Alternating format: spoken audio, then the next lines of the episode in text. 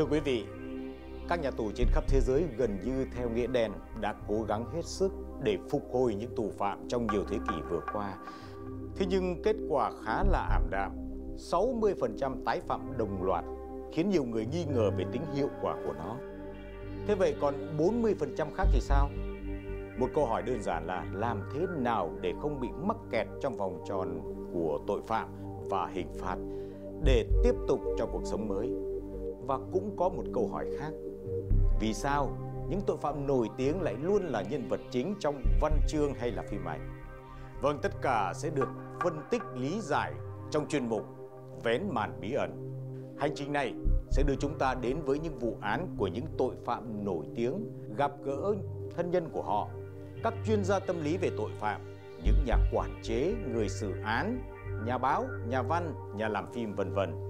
Tất cả sẽ cho chúng ta một góc nhìn đa chiều về cuộc đời của những tội phạm lừng danh ở Việt Nam để rồi cùng lý giải về những bí ẩn mà họ đã mang theo trong suốt cuộc đời của mình.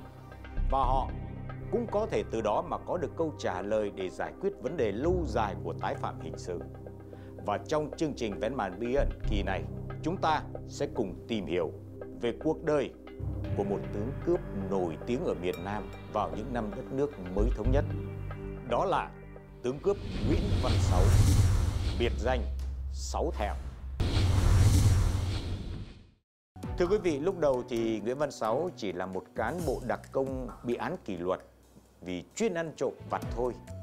Thế nhưng sau khi hết án kỷ luật thì hắn lại không hoàn lương mà lại tiếp tục dấn sâu vào con đường tội ác. Đỉnh điểm là việc sát hại bà Trần Thị Quỳnh. Mặc dù lực lượng công an phối hợp với lực lượng dân quân địa phương cùng tổ chức truy lùng gắt gao để nhằm đưa Nguyễn Văn Sáu ra trước ánh sáng pháp luật. Thế nhưng với sự ma mãnh của một con thú hoang, Nguyễn Văn Sáu đã nhiều lần thoát khỏi các cuộc truy lùng chỉ trong gang tấc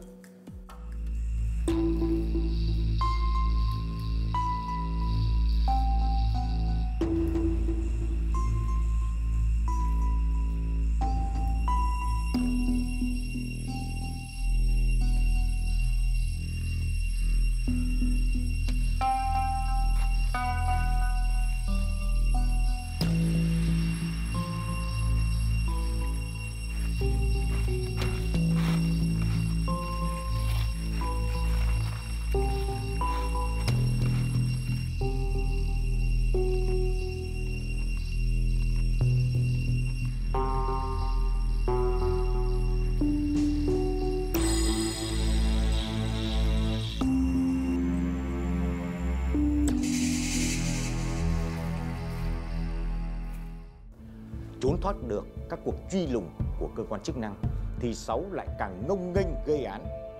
Hàng ngày, Sáu xách súng ra các tuyến đường vắng để chặn người dân mà cướp tài sản. Hàng đêm, Sáu lại còn đột nhập vào nhà dân, khống chế đàn ông rồi hãm hiếp phụ nữ. Bất kể là già hay trẻ. Thực hiện xong hành vi đồi bại này thì Sáu vơ vét những tài sản có giá trị như là tiền, vàng, hột xoàn thỉnh thoảng ngẫu hứng lên thì sáu lại vác luôn cả nữ nạn nhân để mang vào rừng làm vợ vài ngày rồi sau đó mới thả ra. Hầu như mỗi ngày sáu đều thực hiện một phi vụ tội ác. Có những xóm nhà heo hút khoảng 20 gia đình cư trú thôi nhưng tất cả phụ nữ đều là nạn nhân của sáu. Đợt này thì nó hoạt động được tinh vi hơn à, là táo bạo hơn, hãm hiếp dữ dằn hơn. Suốt là một năm trời hãm biết tôi tổng kết lại được nó hãm tới năm mấy cô gái cô cô nhảy xuống sông người em. Nhìn thấy cái, cái gái đẹp cái là, nếu mà bắt ờ, vợ không đi nó bắn chồng nó nói thẳng cái đó nó luôn.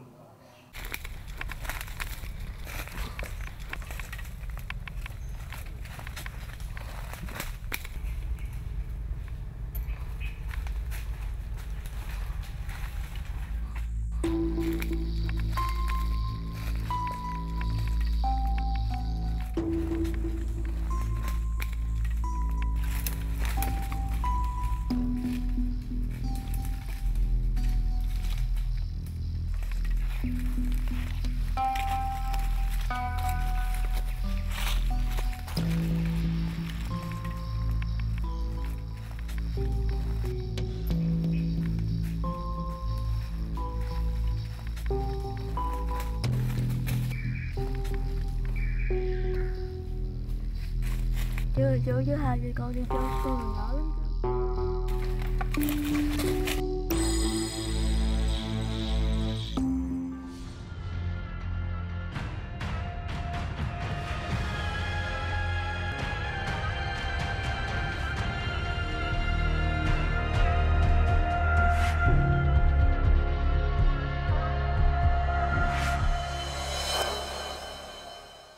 Vâng, trước sự lộng hành của Sáu, nhiều gia đình đã phải tự trang bị vũ khí. Giai đoạn đó, công tác quản lý vũ khí thực sự là chưa được triển khai một cách chặt chẽ. Người dân phải tự thiết kế hệ thống bẫy sập để bảo vệ cho người thân của mình. Biết gia đình nào làm điều này, lập tức Sáu bắn tim. Đêm nay, Sáu sẽ ghé thăm. Sáng hôm sau, cả xóm sẽ thấy cảnh gia chủ bị trói gô lăn lóc dưới đất. Từ đó, người ta đồn thổi rằng Sáu có phép tàng hình độ thổ. Báo cáo về những vụ cướp bóc của Sáu bay tới tấp về khi công an tỉnh Tây Ninh. Trước tình hình đó, Đại tá Ngô Quang Nghĩa, trưởng ty công an Tây Ninh, nguyên tránh văn phòng an ninh trung ương cục, tức cố thiếu tướng, phó viện trưởng Viện Lịch sử Bộ Công an, được sự đồng thuận của tỉnh ủy đã quyết định thành lập một ban chuyên án đặt trụ sở ban chỉ huy tiền phương tại trụ sở công an Hồ Nước vào tháng 1 năm 1980. Đồng chí Sáu Huệ, Phó ty công an Tây Ninh làm trưởng ban chuyên án. Ban chuyên án tuyển chọn hơn 70 cán bộ trinh sát vũ trang giỏi ở các đơn vị tập trung về. Phân nửa quân số ban chuyên án đóng quân tại chỗ làm lực lượng di chuyển cơ động. Phân nửa làm nhiệm vụ trinh sát mật được giải đều thành một tuyến bao vây vòng cung trong phạm vi hàng chục cây số. Theo hầu đó là theo chỉ đạo của ban giám đốc, công an tỉnh ờ, của ờ, đồng chí ờ, chính nghĩa giám đốc là chỉ đạo với trưởng ban nước ở Úc Bình. Thì Úc Bình có về làm việc tư tưởng với toàn thể anh em của đơn vị công an nước thì nó có quán triệt cái chỗ là tinh thần, đồng đội là một thứ nhất, thứ hai, ý chí của anh em phải quyết tâm. Thực hiện chỉ đạo đó, ông Nguyễn Thanh Bình tức Út Bình trưởng công an Hồ Nước phó trưởng ban chuyên án tổ chức được một quần chúng tên là Nguyễn Thành Tâm tức Tư Tâm sinh năm 1949 quê quán ấp Tràng Cò nay là ấp Thuận Lợi xã Đôn Thuận huyện tràng Bàng Tư Tâm là đội trưởng đội khai thác gỗ của công ty chất đốt thành phố Hồ Chí Minh. Nhiệm vụ của đội là tổ chức khai thác, thu mua các loại cây gỗ tàn trong rừng.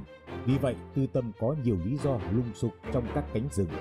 Theo lời kể của cựu trung tá Thân Văn Hạt, thì ban chuyên án công an tỉnh Tây Ninh đã thuyết phục anh Nguyễn Thành Tâm, đội trưởng đội khai thác gỗ lòng hồ để làm cơ sở mật là đội trưởng đội khai thác gỗ thì anh Tâm có cơ hội đi khắp các cánh rừng và đương nhiên là có nhiều cơ hội để gặp tên cướp Nguyễn Văn Sáu.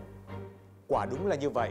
Một hôm thì Sáu lân la làm quen với anh Tâm rồi lần mò tới nhà anh Tâm. Thì anh Nguyễn Thanh Tâm nè, anh là đội trưởng khai thác lòng hồ. Cháu thấy uh, gia đình này làm cây anh vô anh nói chuyện anh nói anh tên là tôi xin lỗi với bác là nói nguyễn văn ri á ông già nguyễn à, nguyễn thành tâm á là tôi là tên Bình thế à, cũng bằng ăn đây đó cũng khó khăn. Xin à, làm con nuôi lại là phụ để kiếm tiền nuôi sống bản thân. Gia đình là nghe tiếng nghe tâm không biết mặt.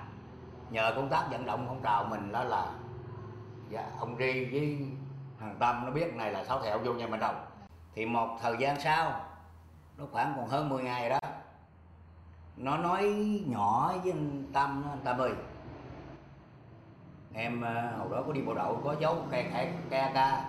Mà em thấy là đem đi bắn thịt á thiện còn kiếm tiền khá hơn. Chứ còn mà giờ làm cây vất vả quá. Đấy anh cũng có quen ai à, xin đạn á đã ca đem về mình ờ, bắn thịt. Tâm đi à, nói là đi ra gò dầu huyện gò dầu còn đây huyện dung châu. Thì tâm về tới có nước báo với chú bình. Chú bình ơi báo chú là sáu ở ngay nhà con ngay lập tức, toàn bộ lực lượng ban chuyên án nhận được tín hiệu khẩn từ hệ thống truyền tin vô tuyến ông Ngô Quang Nghĩa đã bỏ giờ bữa điểm tâm nửa chừng để vào phòng truyền tin và chỉ đạo đánh án một cách trực tiếp. Theo sự chỉ đạo của ông Ngô Quang Nghĩa, thì ban chuyên án không huy động lực lượng đông để dễ gây kinh động cho con mồi, mà chỉ sử dụng trinh sát bí mật tiếp cận. Út Bình mở cuộc họp khẩn cấp. Anh Út Bình hỏi anh em nào dám đi bắt sống sáu thẹo cùng với tôi. Trung úy Nguyễn Trung Sơn đã đưa tay lên nói tôi xung phong. Lúc đó thì Trung úy Sơn là đội trưởng đội bảo vệ chính trị công an Hồ Nước. Đồng chí Út Bình lại hỏi đồng chí có cần ai hỗ trợ không? Trung úy Sơn đề nghị mời ông Lê Công Kỳ là trưởng ấp A3, xã Phước Minh cùng đi bắt sáu thẹo. Đi bắt cọp giữ mà chỉ có hai người, ai cũng lo ngại. Trung úy Nguyễn Trung Sơn vốn là một chiến sĩ an ninh vũ trang thời kháng chiến, có nhiều kinh nghiệm cận chiến. Còn ông Lê Công Kỳ thì là bạn võ đồng môn của Trung úy Sơn.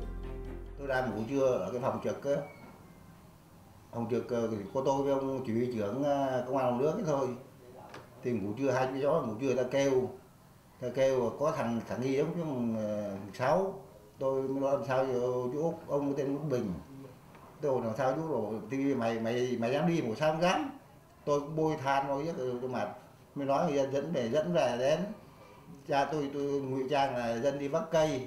Trước khi xuất trận thì Út Bình, Trung úy Sơn và ông Kỳ đã hội ý mật về kế hoạch bắt sống sáu thẹo. Anh Tư Tâm mang theo 20 viên đạn AK cùng Nguyễn Trung Sơn và Lê Công Kỳ đi về nhà. Vừa gặp người lạ, sáu theo lân vào nhà ôm khẩu súng AK thủ thế. Tư Tâm đứng bên ngoài nói lớn cho Bình nghe. Anh mới tuyển thêm hai công nhân đốn gỗ. Em nấu nước pha trà, mời khách nha.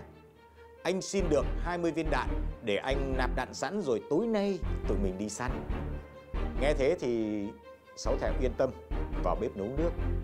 Trung úy Sơn và võ sư Lê Công Kỳ đi vào nhà, chia ra ngồi ở hai hướng rồi vờ bắt chuyện với Sáu Thẹo. Còn Tư Tâm thì lặng lặng đi vào buồng lấy AK của Sáu Thẹo nạp đạn. Nạp được 10 viên. Tư Tâm bước ra phát tín hiệu cho Trung úy Sơn và võ sư Kỳ rồi bất ngờ chĩa súng vào lưng Sáu Thẹo và hô lớn Sáu Thẹo, mày đã bị bắt ngay lập tức Trung úy Sơn và võ sư Kỳ bay đến khóa chặt tay Sáu Thẹo trói gô Sáu Thẹo thúc thủ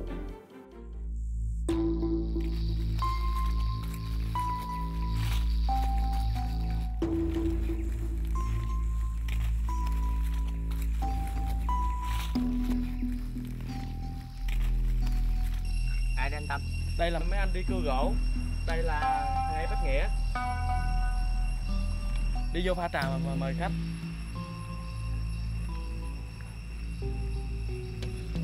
Mời mấy anh đi vô nhà uống trà.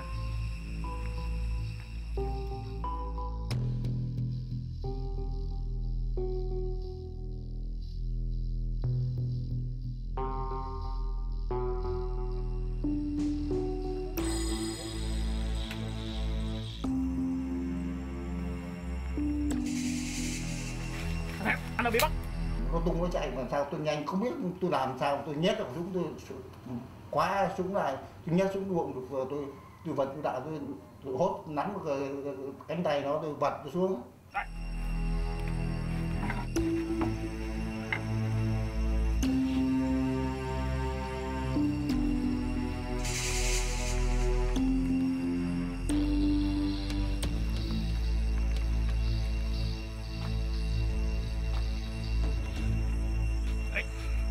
Vâng. Đời này, nếu sơ thẹo còn sống thì không còn chứng Sơn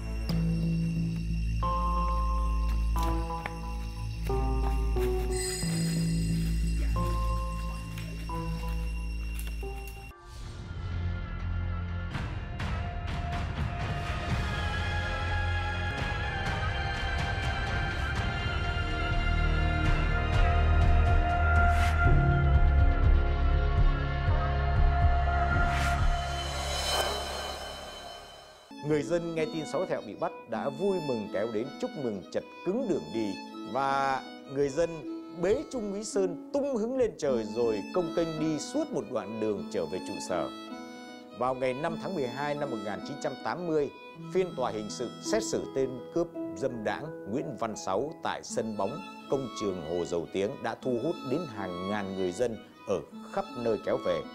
Chủ tọa là thẩm phán Trương Quốc Anh. Tại phiên tòa, Sáu Thẹo khai một cách chi tiết từng tội ác mà đã gây ra.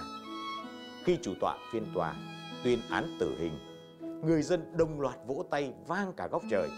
Sáu Thẹo lúc đó nở một nụ cười bí hiểm khi bị dẫn giải lên xe về trại giam. Nguyễn Văn Sáu bị biệt giam tại trại giam ty công an để chờ ngày đền tội.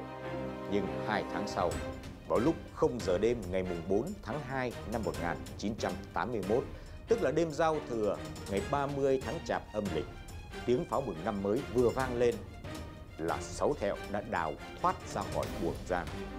Và giai đoạn đó thì trại giam còn nền đất sơ sài tạm bỡ, cho nên Sáu Thẹo dễ dàng đào thoát. Và điều đáng nguy chính là Sáu Thẹo đã trộm được một khẩu súng ngắn K54, đồng thời lôi kéo được một tử tội nữa là tên Nguyễn Văn Đúng, sinh năm 1958, ngụ tại ấp Thạch Trung, xã Thạch Tây, huyện Tân Biên. Tên Đúng đã bị tuyên án vì tội hiếp dâm và giết người.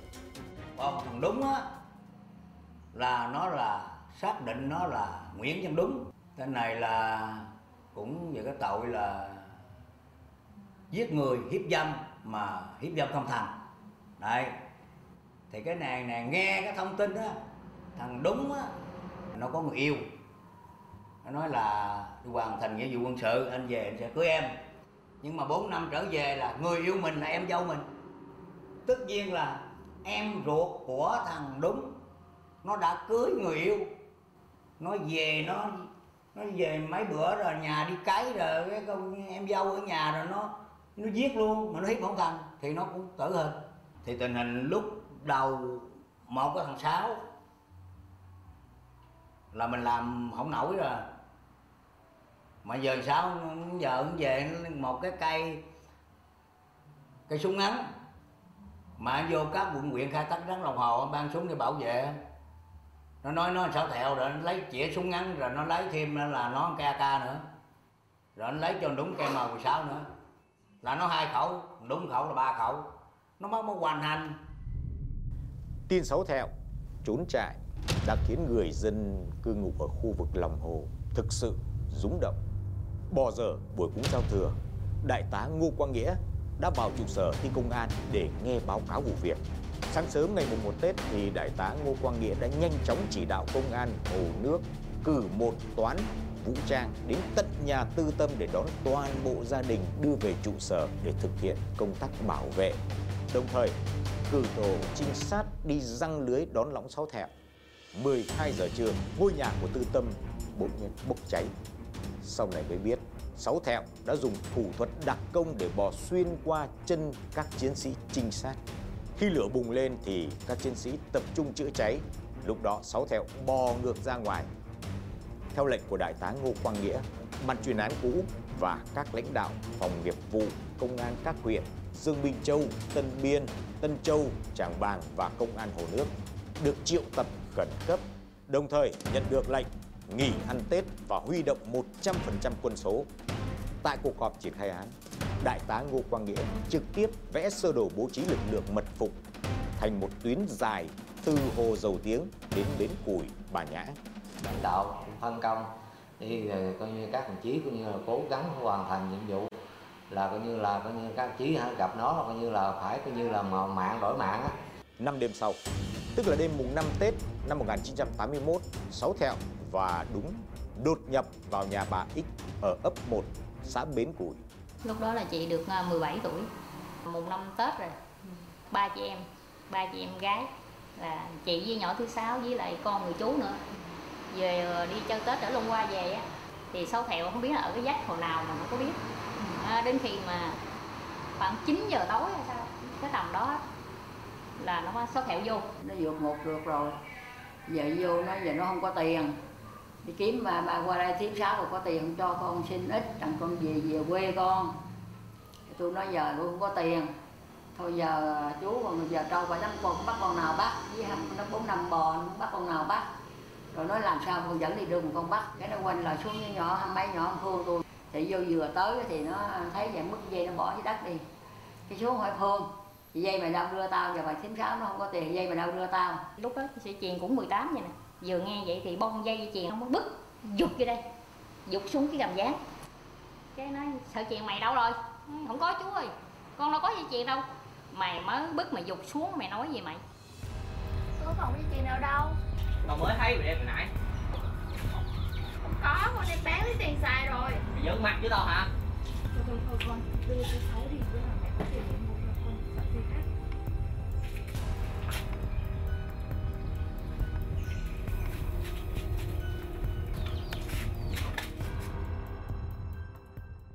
Nhiều gia đình bị sáu thẹo thăm viếng không dám báo cáo cho chính quyền, cũng không dám hé răng để kể với hàng xóm vì có người thân bị hiếp dâm.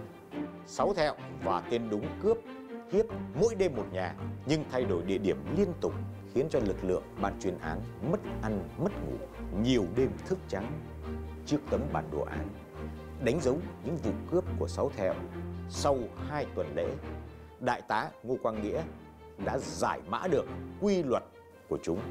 Hầu như sau khi rời nhà nạn nhân thì hai tên cướp đều đi về một hướng. Đó là một cánh rừng thuộc khu vực bến cây bứa. Cánh rừng này có loại cây le cùng họ với lại cây trúc nhưng mà lại đặc ruột. Nhiều cây le mọc chen trúc, tàn nở rộng thành một mái tre khiến mặt đất không có loại cỏ nào có thể sống được, mà chỉ có lá khô, dày trải thành đệm. Ngoài ra, cánh rừng le này nằm ven một nhánh sông, vốn là cựu kháng chiến quân cho nên đại tá ngô quang nghĩa nhận biết những cánh rừng le chính là nơi trú ẩn lý tưởng cho sáu thèo sau khi cân nhắc nhiều yếu tố thì đại tá ngô quang nghĩa quyết định chỉ đạo ban chuyên án lập nhiều chốt trinh sát, mai phục ven cánh rừng le để chờ đợi.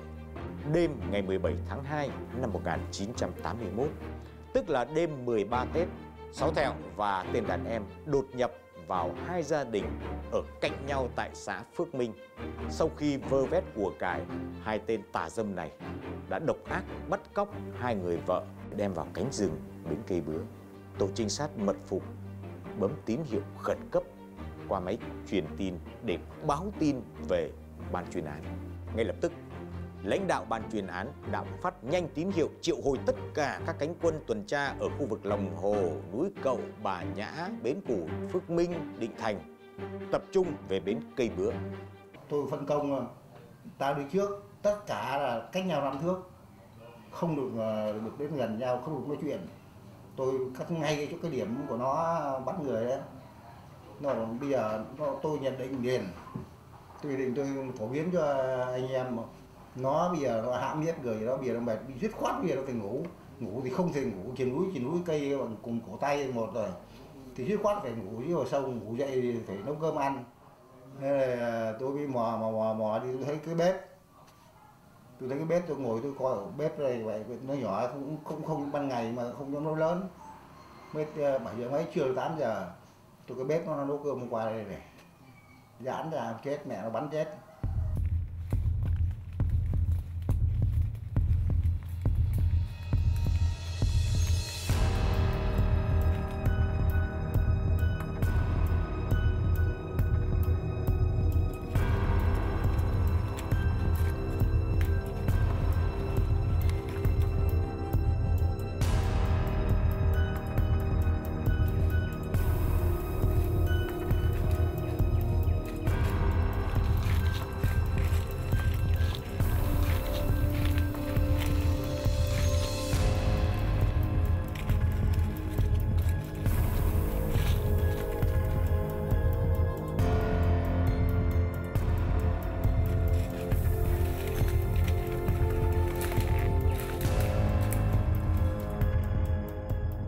Lúc đó thì Trung Sơn với chị Khi là trẻ bên phải.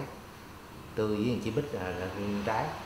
Thì tình cờ đi hai anh em đi xuống cái tới cái, cái đường để mà xuống với cái bờ sông á. Để mà chèo, chèo ghe qua qua sông á. Thì có con, con cà che ở trên cái bù le. Đứng ngay cái đường đó cái gái gái hoài. Thì vừa ấy cho anh em bước vô cái đường mòn vô đó thì mới khoảng chừng chục mét gì đó. vô cái gặp ờ, uh, thẹo với ờ, uh, tình đúng nhưng mà nằm ngủ gái còn khò hả họng vậy mà để cây cây rờ ra cây AK đó mở phá cái quát rồi nó thẳng là ai gặp là kể rồi là tiêu mà chứ không ờ, có còn sống nữa đó.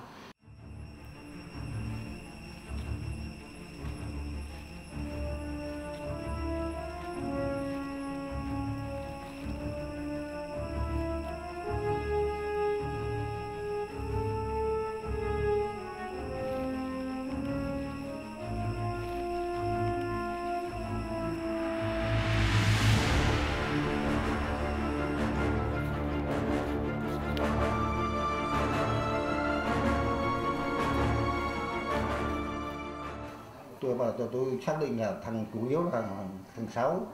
Tôi đưa xuống nó bắn bắn súng kia nó là đạp đạn. Nó cho nó dậy nó khẩu cam tự AK nó đè trên bắp đùi nó làm nó ngủ nó nó dậy đến tôi. Cái là dậy tôi đánh đánh nó ngay mặt là xẻ mặt ra. Tôi thấy cái máu tươm chảy ra phun ra. Tôi rút súng tôi đâm làm súng bụng nó nó té ra đúng này. Đúng cái thức vậy cái nhà của tôi cầm cổ đâm nhào tôi tôi thông thì thông mới mà học đánh lê á. Đánh bóng súng ngay rồi đây gãy cái hàm thế thật là bây giờ luôn cả cái tràng bắt đầu mình bị đập đầu á.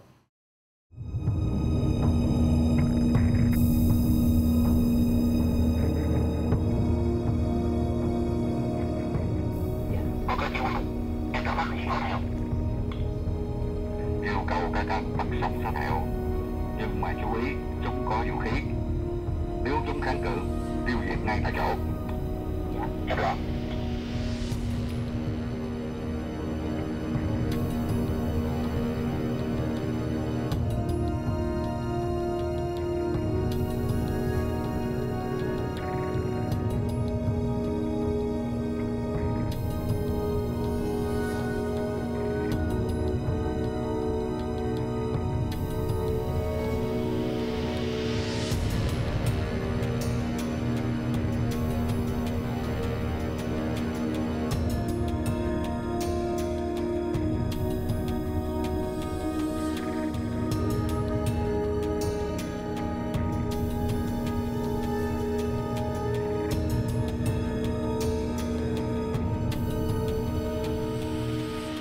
Trung úy Nguyễn Trung Sơn bắn phát đầu tiên nhưng súng kẹt đạn.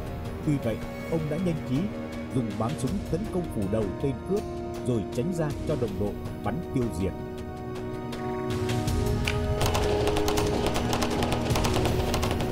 Thời à, đồng chí Úc Bình trưởng an hồ nước ông ổng mới nghe nổ súng nhiều quá ổng mới đi cánh đường sông ổng mới à, hỏi kêu hỏi là đồng chí mình đồng đội mình có ai sao không Lần này mới trả lời nói súng nổ chỉ một chiều thôi chỉ quân ta bắn à, địch thôi là ổng mới mừng ổng lên ổng mừng ổng ôm mừng ổng muốn rớt nước mắt khu đó dân ở đó nghe sóc thẹn mà chết như là vỡ hòa, vậy.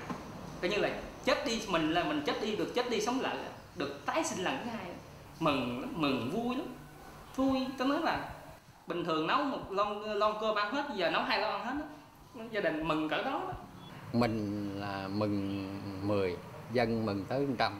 Các xã Định Thành Dụ Tiến Bến Củi Phước Minh Phước Ninh là làng 18 mà bên Dụ Tiến bên người ta toàn bộ khi nổ, nổ súng chết rồi mà nói là người này truyền ta tới người kia là không tin.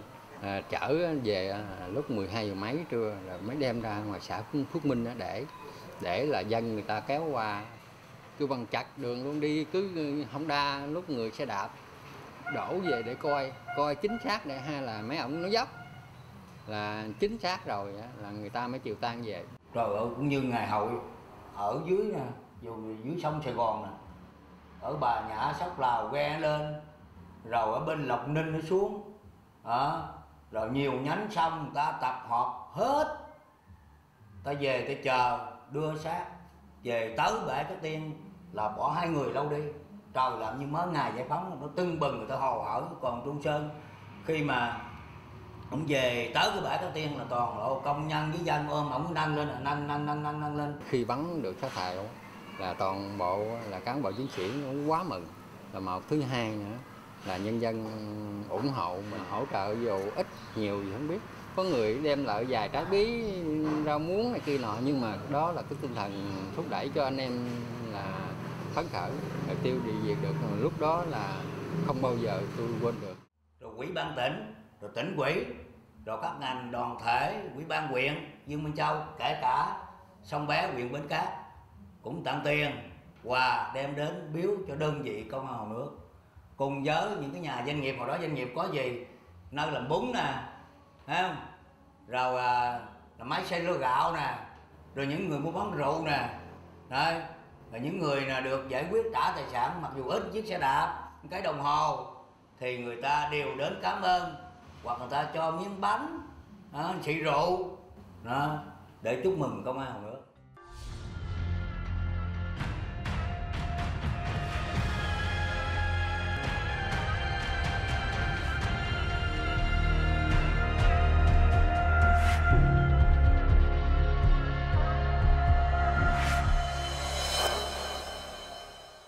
tin hai tên cướp phi nhân tính đã đền tội, mọi nhà ở khu vực Dương Minh Châu và lòng hồ Dầu Tiếng đã mở tiệc ăn mừng.